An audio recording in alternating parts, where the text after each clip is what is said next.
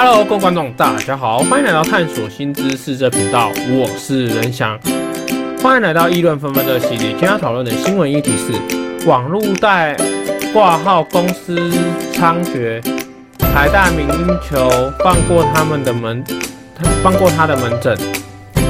许多人想找名医挂号，但却想不到，因此现在网络上有了代挂的服务，但这种现象。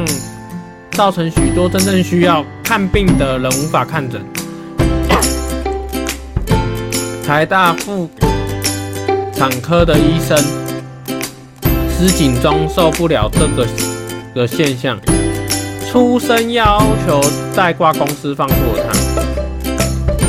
施景忠在脸书发文表示，请那些代挂号公司放过他的门诊，因为。有医疗需求的病人挂不进来，他只好把网络可以挂号的名额一直提高，但网页上有他们他的门诊永远都是额满。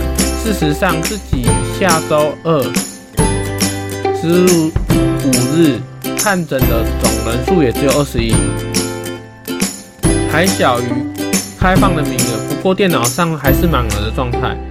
施景中打电话去询问资讯室，得到答案是许多人早早抢了号站的名额，但看诊前都取消了。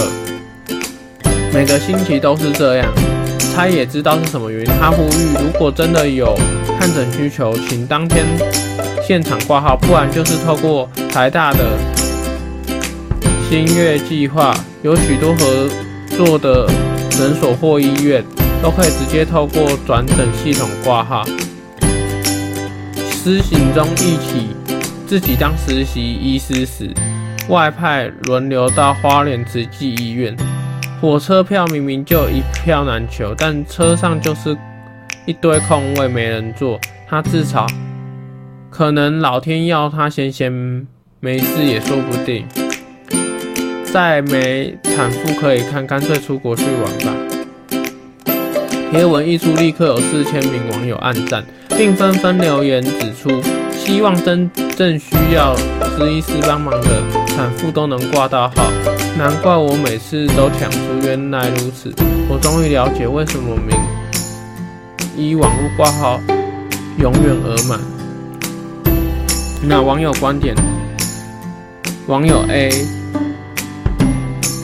说这种城市去挂号的代挂，在台大医院已经行之多年，就民众知道，台大医院不知道。其实解决之道很简单，就跟乐透一样，踩电脑抽签，可不限人数预约。